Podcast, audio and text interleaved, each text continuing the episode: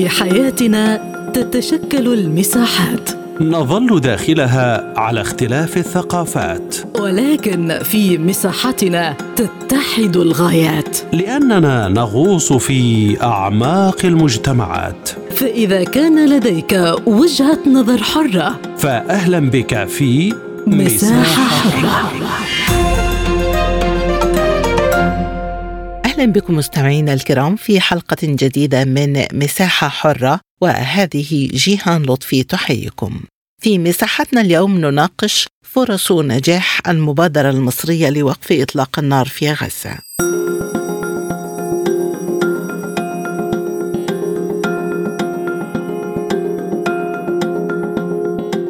أفادت مصادر إعلامية بأن مصر طرحت مبادرة من ثلاثة مراحل لوضع حد للصراع بين حماس وإسرائيل. وقال المصدر إن وفد حركة حماس الذي زار القاهرة الأربعاء عاد إلى قطر للتشاور مع المكتب السياسي بشأن المبادرة المصرية.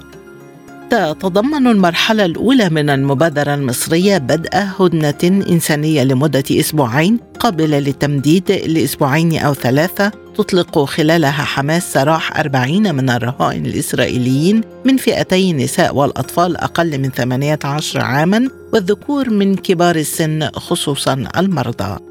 في المقابل تطلق إسرائيل سراح 120 مسجونا فلسطينيا من نفس الفئتين ويتم خلالها وقف الأعمال القتالية وتراجع الدبابات والسماح بتدفق المساعدات الغذائية والطبية والوقود وغاز الطهي لقطاع غزة.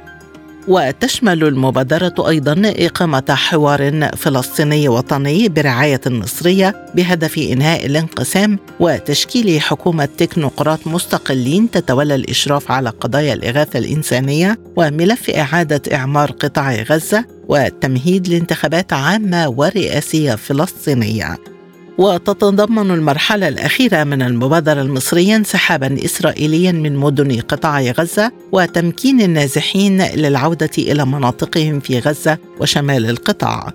حول هذا الموضوع تدور نقاشاتنا في حلقة اليوم من مساحة حرة.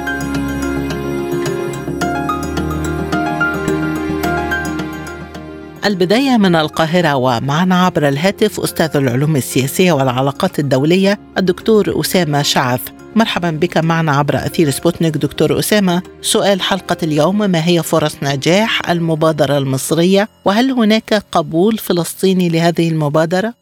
يعني بداية آه، تحية لك ولكل المستمعين وأيضا تحية إلى الدور المصري الكبير في هذا الشأن باعتبار أن مصر آه، ما زالت ترعى العديد من الملفات وكل المسارات السياسية في القضية الفلسطينية سواء وقف إطلاق النار عمليات المصالحة والتي آه، بذلت فيها جهدا كبيرا على مدار سنوات طويلة وأيضا هي بذلت جهدا كبيرا في عمليات وقف إطلاق النار ومشهود لها في هذا الأمر إضافة إلى ذلك عمليات آه، تبادل الأسرى ما بين الاحتلال الإسرائيلي والفصائل الفلسطينية وهي آه، أيضا مشهود لها في هذا الأمر مسبقا قامت بتبادل عمليات تبادل وأشرفت عليها وتابعتها كوسيط نزيه وينحاز إلى الحقوق الفلسطينية باعتبارها حقوقا عادلة وليس إلى الحقوق باعتبارها آه، بشكل آخر تنحاز إلى الموقف الفلسطيني بشكل عاطفي وإنما إلى الموقف العادل والحق العادل للشعب الفلسطيني. وبالتالي المبادرة التي تقدمت بها مصر هي يعني باختصار تتضمن ثلاث نقاط تقريبا.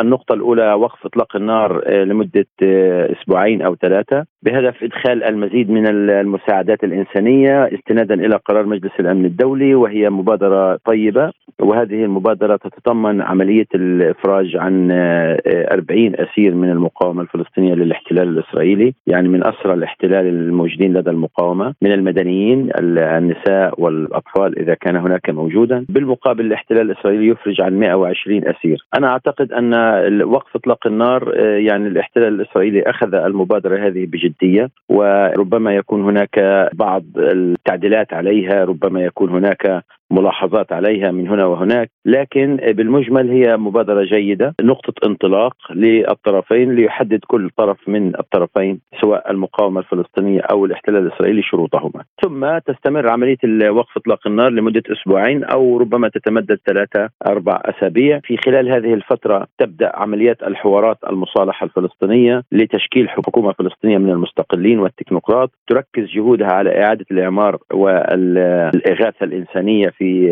غزة تعمل بهذه بشكل حثيث مع مصر ومع الأمم المتحدة الأنروا لإعادة تأهيل يعني مدن غزة وشوارعها والبنية التحتية فيها لإعادة الحياة التدريجية النقطة الثالثة والتي سيتم العمل عليها لاحقا استنادا إلى هذه المبادرة تتعلق باستكمال عملية تبادل الاسرى بالشكل الذي يتفق عليه الطرفين سواء الإفراج الكامل عن الاسرى الفلسطينيين مقابل الإفراج عن الاسرى الإسرائيليين كما طلبت حماس قبل ذلك والمقاومة طلبت الفصائل بشكل صريح. نريد الكل مقابل الكل. يعني كل الأسرى الفلسطينيين الموجودين لدى الاحتلال الإسرائيلي ووصل عددهم إلى نحو 10000 أسير فلسطيني الآن موجودين في المعتقلات الإسرائيلية. يقابلهم ما يقارب أو ما يعني يربو على 130 أسير.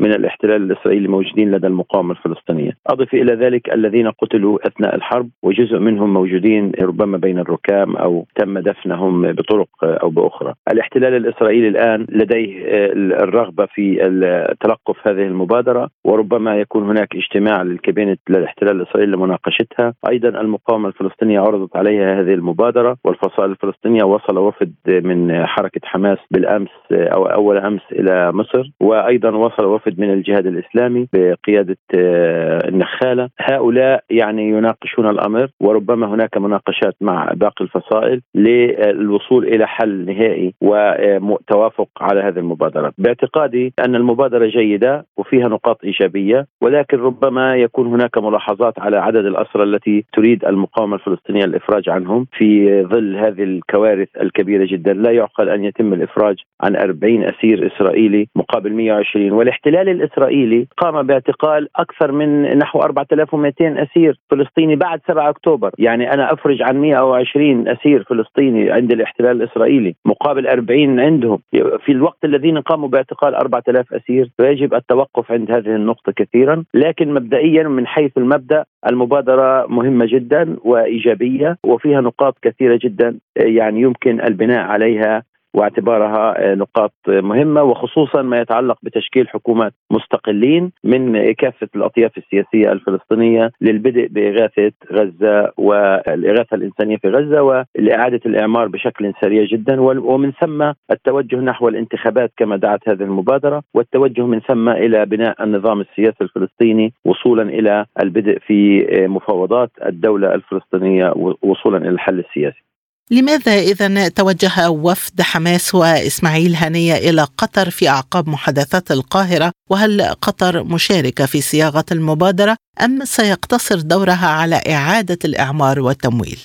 يعني قطر لا يقتصر دورها على اعاده الإعمار والتمويل لأن قطر هي جزء من مجتمع دولي لكن إسماعيل هنية هو مقره أساسا في قطر يعني هو انتقل من غزة منذ أكثر من عام تقريبا وغادر من غزة وانتقل إلى قطر وهو مقيم في قطر هو وعائلته وكل أفراد الأسرة وبالتالي هو عاد إلى منطقة مقر إقامته الحالي. إضافة إلى ذلك أن هناك أيضا عدد من قادة المكتب السياسي لحركة حماس وربما يبدأ المشاورات معهم لأن هذه المبادرة تحتاج إلى تشاور. الآن القيادات العسكرية الموجودة في غزة أو حتى السياسية الموجودة المتبقية من حركة حماس أعتقد بشكل مؤكد أنه لا يمكن التواصل معها بهذه السهولة. لكن القيادة باقي أعضاء قياداتهم في الخارج موجود جزء منهم في لبنان وجزء منهم في قطر وجزء آخر ربما في عدد من الدول لا نعرف بالضبط. لكن بالمجمل مقر قيادة حماس الآن إسماعيل هنيه مقيم في قطر. إضافة إلى ذلك خالد مشعل أيضا مقر إقامته في قطر وهو أحد قادة حركة حماس قائد حركة حماس في الخارج بينما اسماعيل هنية يعني يقود حركة حماس في في الداخل والخارج. وبالتالي يبدأ التشاور مع زملائه هناك. يعني هذا الأمر يعني معروف وليس المسألة العودة إلى قطر لإدخال دور سياسي فيها وإنما لهذا الأمر. أما الشأن المتعلق بتولي قطر الدعم أعتقد أنه ليست قطر الوحيدة المكلفة في هذا الأمر. هناك ربما يكون مؤتمر دولي إعادة إعمار غزة لكن ولكن في ظل وجود أنا برأيي في ظل وجود حكومة تكنوقراط مستقلين تقود عملية البناء وإعادة الإعمار في غزة بدون آه، تحسس لأن المؤتمر الذي عقدته القاهرة قبل ذلك في 2014 كنا يذكر واجه مشكلة آه، أنه لا يوجد حكومة تكنوقراط وكانت توجد حكومة رام الله فقط لكن لا يوجد حكومة في غزة يعني حكومة حماس أو حركة حماس في غزة وأنصارها رفضوا أن يكون هناك تدخل مباشر من السلطة الفلسطينية بدون وجود حركة حماس ومشاركة حركة حماس. الأمم المتحدة والمجتمع الدولي رفض ذلك تدخل حركة حماس وبالتالي حصل هناك لبس في هذا الأمر وتبددت كل الجهود التي بذلتها مصر لإعادة الإعمار في 2014 ولم يتم الإعمار أكثر من 20 إلى 23% تقريبا من كل التبرعات الدولية وخصوصا أن دول الاتحاد الأوروبي الأوروبي والدول الأمريكية أمريكا والعديد من الدول آه، رفضت تقديم آه، آه، المساعدات أو التعهدات التي تقدمت بها طالما أن السلطة الفلسطينية لم تكن موجودة على الأرض، لذلك مصر تخشى من فكرة تدخل المجتمع الدولي ورفض تحويل الاموال لإعادة الإعمار طالما أنه لا يوجد حكومة موحدة ولا يوجد حكومة تكنوقراط فلسطينية تقود المشهد الإنساني على الأقل في غزة وفي كل الأرجاء الفلسطينية بهدف إبعاد حركة حماس عن يعني تواري حركة حماس عن الأنظار الدولية بأنها ليس لها علاقة بهذه الحكومة وليس لها علاقة بعملية الإعمار أو التدخل الإنساني في قطاع غزة. وبالتالي تفتح الباب أمام الدول للتبرع للشعب الفلسطيني. إذا ما هو تقدير حضرتك لموقف الجهاد وباقي الفصائل الفلسطينية من المبادرة خاصة على مستوى الأجنحة العسكرية للفصائل؟ هل يمكن أن تقبل بتسليم الأسرى وهي الورقة الرئيسية للتفاوض؟ وحضرتك تحدثت عن تحفظات لدى حماس نفسها.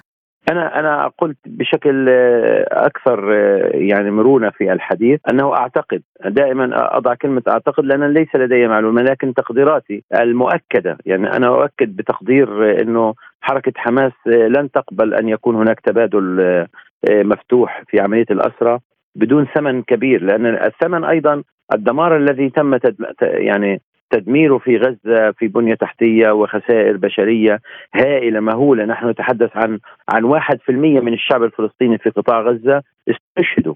20 ألف آه، آه، شهيد. هذا فضلا عن 8000 آه، شخص مفقودين. يعني نتحدث عن عن واحد ونص بالمية بين شهيد ومفقود. فضلا عن ذلك نحو 60 ألف إلى إلى 70 ألف من المصابين.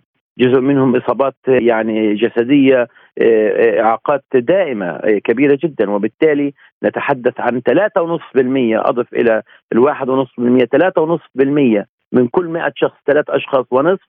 هؤلاء تعرضوا لإصابة آه، من الإصابات الخطيرة والإعاقات والفتك بحياتهم بشكل كبير وبالتالي فضلا عن التدمير الكبير الذي وصل إلى أكثر من 261 ألف منزل. والبيت أحيانا يصل إلى بيت بعدة طوابق أو عدة شقق أو وحدات سكنية داخل هذا البيت.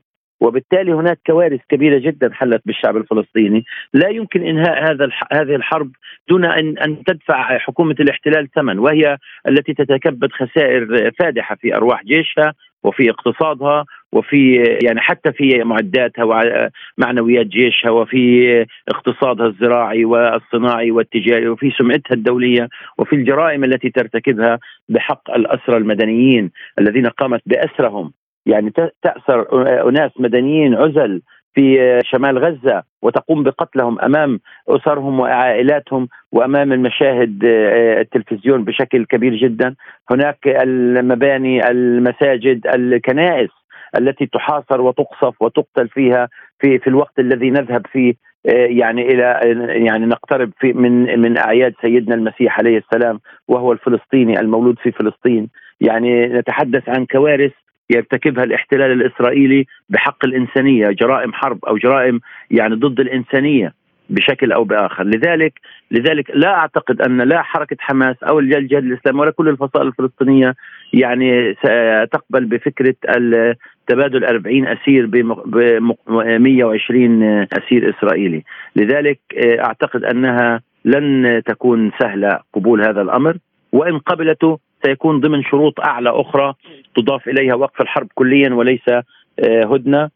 ثم التفاوض على الأسرى لاحقا. الفصائل الفلسطينية طرحت فكرة طيبة وهي فكرة ربما تكون مبنية على أسس تبادل كامل. يعني نتحدث عن الكل مقابل الكل. كل الأسرى الفلسطينيون في السجون الفلسطينية الإسرائيلية سيخرجون. يجب إخراجهم مقابل الأسرى الاحتلال الإسرائيلي جميعهم. هذا مقابل هذا. كل اللي عندنا مقابل كل اللي عندكم. وأعتقد أنها يعني ستكون مقبولة للاحتلال الإسرائيلي وليس لديه مشكلة في دفع هذا الثمن الاحتلال الإسرائيلي، نتنياهو ليس لديه مشكلة في الاستبدال لكن عقدة نتنياهو وحكومة الاحتلال الإسرائيلي فكرة السقوط السياسي الكبير الذي سيلاحق لو توقفت الحرب أو لم تتوقف هناك مشكلة لدى نتنياهو في عملية السقوط السياسي المدوي الذي يقترب كثيرا من من لحظة النهاية لنتنياهو في السياسة. لهذا الأمر أعتقد هناك ملاحظات، هذه الملاحظات لكنها لن تؤثر كثيرا. يعني ربما حكومة الاحتلال الآن يعني تضع بعض الملاحظات عليها. ونأمل أن يكون هناك موافقة من حكومة الاحتلال. وأيضا نأمل أن يكون هناك موافقة مع تعديلات من قبل الفصائل والتي أنا كما أشرت لك بشأنها. لكن على كل حال وبدون أدنى شك المبادرة المصرية مبادرة مميزة ومهمة ويجب البناء عليها لأنها يعني تشمل المسألة العسكرية التوقف عن الحرب. ثانيا تشمل عمليات الإغاثة الإنسانية. ثالثا تشمل الحل الداخلي الفلسطيني ورابعا تشمل فكرة الذهاب نحو الحل السياسي النهائي للقضية الفلسطينية بدل ما المراوحة في نفس السياق بالحديث عن نتنياهو دكتور أسامة إسرائيل تقول إنها تدرس المبادرة برأيك تحت وطأة ارتفاع الخسائر البشرية هل ستقدم إسرائيل تنازلات من أجل إنفاذ هذه المبادرة؟ نعم هو التنازل الوحيد المطلوب من الاحتلال الإسرائيلي وهو بخس جدا. مطلوب 40 آه، أسير إسرائيلي يخرجون من المقاومة الفلسطينية مقابل 120 أسير إسرائيلي آه، فلسطيني لدى الاحتلال الإسرائيلي. وأعتقد أنه آه، يعني ثمن بخس جدا في هذه المبادرة. نتنياهو سيقبل به على الفور لأنه جرى قبل ذلك في 1 ديسمبر إذا تذكرين أنه جرى في 1 ديسمبر قبل 1 ديسمبر خلال أسبوع تم تبادل آه، نحو 60 أسير للاحتلال الإسرائيلي وكل أسير آه، كل كل 10 اسرى يقابلهم 40 أسير من الاحتلال الإسرائيلي أو 39 أسير كان يخرج واحد مقابل ثلاثة إذا تذكرين. وهذا يعني هي نفس نفس الآلية مقابل أسير فلسطيني مقابل ثلاثة من الاحتلال الإسرائيلي.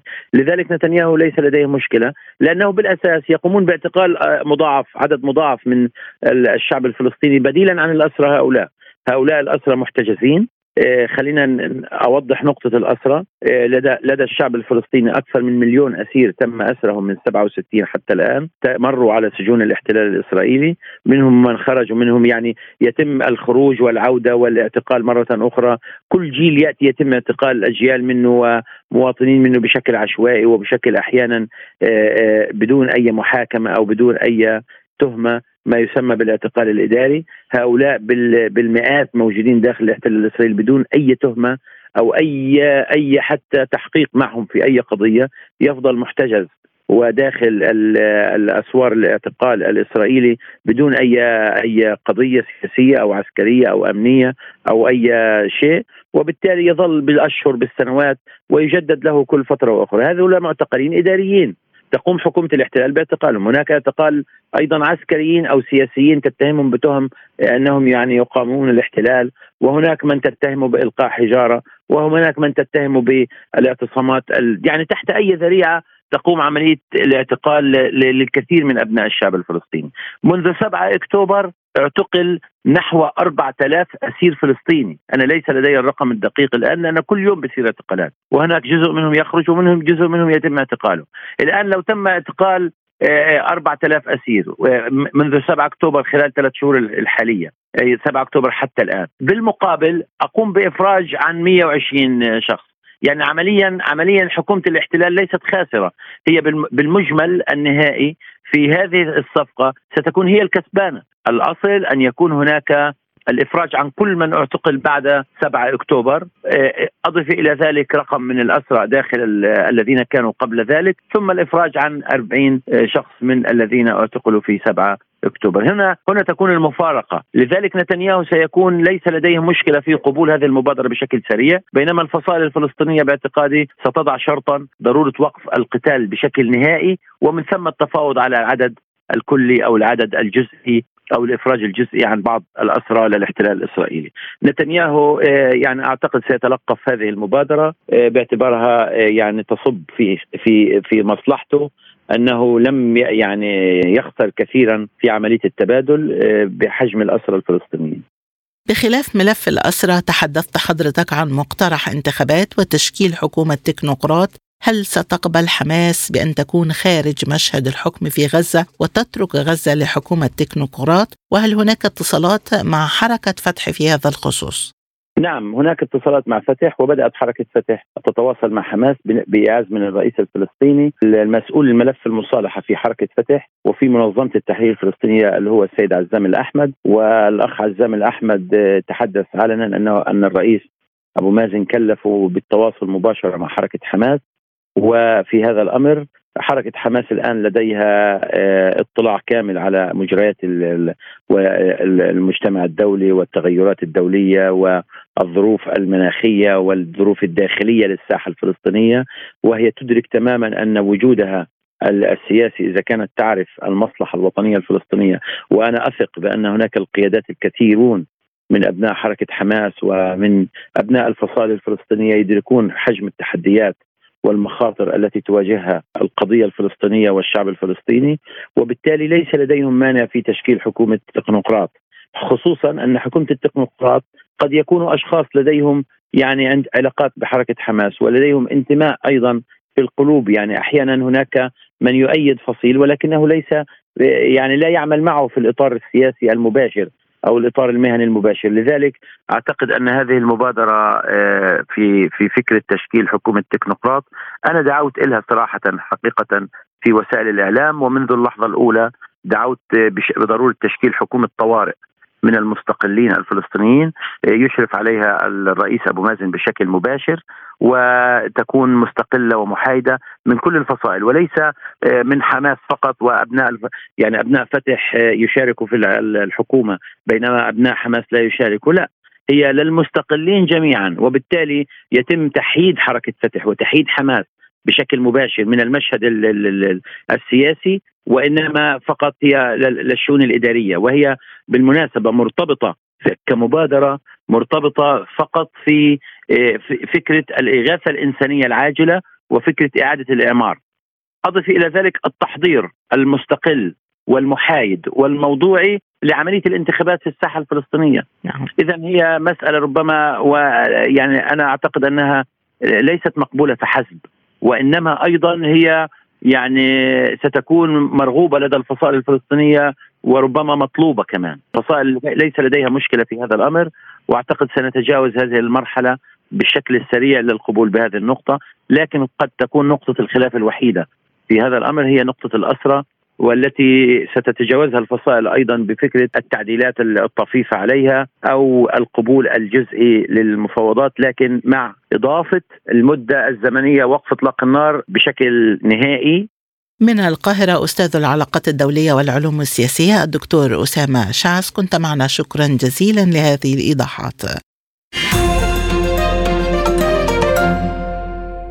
وحول تضارب التصريحات الفلسطينية والإسرائيلية بشأن المبادرة واستمرار الحرب. معنا من القاهرة أستاذ العلوم السياسية الدكتور طارق فهمي. مرحبا بك ضيفا عزيزا دكتور طارق عبر أثير سبوتنيك. بداية كيف تفسر تضارب التصريحات بشأن المبادرة المصرية؟ يعني حماس تتمسك بصيغة الإفراج عن الكل مقابل الكل وفي نفس الوقت تتوجه إلى قطر لدراسة الموقف. إسرائيل أيضا تقول إنها تدرس المبادرة ومسؤوليها يشيرون إلى استمرار القتال حتى النصر كما يقولون. كيف تفسر هذا التناقض؟ هو هذا التناقض هو مرتبط بتضارب الأفكار والرؤى بالنسبة لما طرح خلال آه، الأيام الأخيرة. أنا في تقديري هذا الأمر مرتبط ب تداخل كثير من الأفكار والرؤى. مصر استقبلت وفد حركة حماس والجهاد وعرضت نصوص الأفكار الأولية التي يعني يمكن اعتبارها بصيغة المبادرة الشاملة. المراحل الثلاث تؤدي بطبيعة الحال إلى الوصول إلى الهدف التكتيكي، رد فعل إسرائيل مع تواصل الاتصالات المصرية الإسرائيلية يمضي في سياق مختلف. هو لا تزال الشروط الإسرائيلية لإتمام العملية العسكرية قائم ولا يزال طبعا هناك تصميم على الاستمرار في العمل العسكري برغم الانسحابات التي تمت من مناطق التماس سواء في خان يونس أو مدينة غزة أو شمال غرب القطاع إلا إنها بتتم في سياق العملية العسكرية. وبالتالي كل طرف يتشدد لتحسين شروط التفاوض ومحاولة لتحقيق الحد الأقصى من شروطه، أعتقد إن جملة ما يجري هو مرتبط بطبيعة الحال بالتحركات المصرية النشطه الآن خصوصا بعد أن تجمد المسار الأمريكي آه، مع الجانب القطري في أوسلو ثم في وارسو. أعتقد إنه الأمور تمضي في سياق جيد. القاهرة حريصة على استمرار المشهد وبناء مواقف مختلفة برغم انه طبعا هناك تجاذب في مواقف الأطراف. حتى الآن القاهرة آه، بتحاول إحداث اختراق في المفاوضات بالتنسيق مع الجانب القطري وبالتنسيق أيضا مع الجانبين الإسرائيلي والأمريكي. القاهرة في قلب ما يجري من تحركات في هذا المستوى. بالحديث عن الموقف القطري دكتور في أي إطار جاءت زيارة هانية ومسؤولي الجهاد للقاهرة وما هو موقف قطر من هذه المبادرة؟ آه، قطر بترحب بكافة الاتصالات التي تجريها مصر وكذلك مصر لكن بطبيعة الحال آه، هناك ضغوطات تمارس من قبل المصريين والقطريين لمحاولة إيجاد نقطة توافق يبدأ منها آه، يعني الخطوة التالية الانتقال من الهدن الإنسانية المقترحة والأربعين عنصر من قبل الجانب الإسرائيلي والإفراج عن عناصرهم مقابل طبعا تمرير الطرف الآخر بالنسبة لعدد الأسرى آه، من الجانب الفلسطيني. وهناك طبعا اختلافات وتباينات في الجداول وغيره في تفاصيل إجرائية في هذا الإطار. القاهرة على نفس خط مستوى قطر وأيضا قطر بتتجاوب مع الأطروحات وفي تنسيق كامل لا يوجد تباعد بين الدوحة والقاهرة في هذا التوقيت. بالإضافة إلى ملف الأسرة هل يمكن أن تقبل حماس بمقترح ترك القطاع تحت أي مسمى حتى لو كان حكومة تكنوقراط؟ هو ما مطروح الآن هو عودة السلطة الفلسطينية وتشكيل حكومة وحدة وطنية آه، مع استبعاد عناصر حركة حماس طبعا حماس لديها شروطها المقابلة وهو أمر طبيعي تنحية دورها في القطاع أو غيره ولكن أؤكد لك أن هناك اتصالات تجرى بين فتح وحماس برغم إنكار قيادات فتح لهذا المشهد هناك تحركات أيضا فلسطينية داخل المشهد الفلسطيني نفسه ولقاءات واتصالات تتم بين رموز في حركة فتح وأيضا ممثلين لحركة حماس برغم إنه آه، إنكار الطرفين لما يجري لكن بطبيعة الحال الأمور تمضي في سياق جيد للبحث عن صيغة توافقية يقبل بها الطرفين في هذا التوقيت، أعتقد هذا أمر مهم ويأتي في هذا السياق. ما هي قراءتكم للموقف الأمريكي من المبادرة وإلى أي مدى واشنطن راغبة في الضغط من أجل وقف الحرب والسير في طريق حل الدولتين بعد أن لجأت مرارا في مجلس الأمن لتعطيل وقف الحرب؟ لا أعتقد إن الإدارة الأمريكية الآن على نفس مستوى التحرك المصري القطري الجانب الأمريكي لديه تحفظات آه، على ما يجري والأمريكان بذلوا مجهودات في وارسو ثم من قبل في أوسلو لكن المشكلة هو تركيز الجانب الأمريكي على الصيغة الأمنية أو المقاربة الأمنية ومصر تتحدث وقطر عن مقاربة شاملة. الأمريكيين يتحدثون عن صيغ أمنية وصيغ أمنية متعلقة بالموقف الإسرائيلي مع تبني الموقف الإسرائيلي في هذا التحرك وبناء عليه لا أعتقد إن هذا الأمر يمكن أن يخدم الجانب الجانب الأمريكي لا يزال موقفه متناقض وفي بعض الحسابات المتضاربة مع المواقف العربية. أخيرا دكتور في ضوء هذه المعطيات ما هي فرص المبادرة المصرية؟ وهذا هو سؤال حلقة اليوم. أنا في تقديري أن فرص نجاحها كبير للغاية. المصريين طرحوا هذه الصيغة بعد سلسلة اتصالات ولقاءات متعددة في اتجاهات مختلفة ومع الأطراف المختلفة والمبادرة بمراحلها يمكن أن يبنى عليها كثير من التفاصيل الخاصة بما يجري. وأعتقد أن هناك تقبل إقليمي ودولي لما يمكن أن يتم. لكن ردود الفعل هي التي ستحسم الأمر أنا في ردود الفعل الفلسطينية سواء من قبل حماس أو من قبل السلطة الفلسطينية هذا أمر مهم للغاية ويتم في سياقاته. لكن أعتقد انها فرص نجاحها أكبر من فرص تعثرها. يعني لأنه المقاربة شاملة ويمكن البناء عليها إن خلصت النوايا وتوافقت الإيرادات بين الجانبين الفلسطيني والإسرائيلي في هذا التوقيت. بحديثي إلى الدكتور طارق فهمي أستاذ العلوم السياسية من القاهرة. نكون قد وصلنا إلى ختام حلقة اليوم من مساحة حرة. وللمزيد زوروا موقعنا على الإنترنت سبوتنيك دوت إي. شكرا لطيب المتابعة وإلى اللقاء.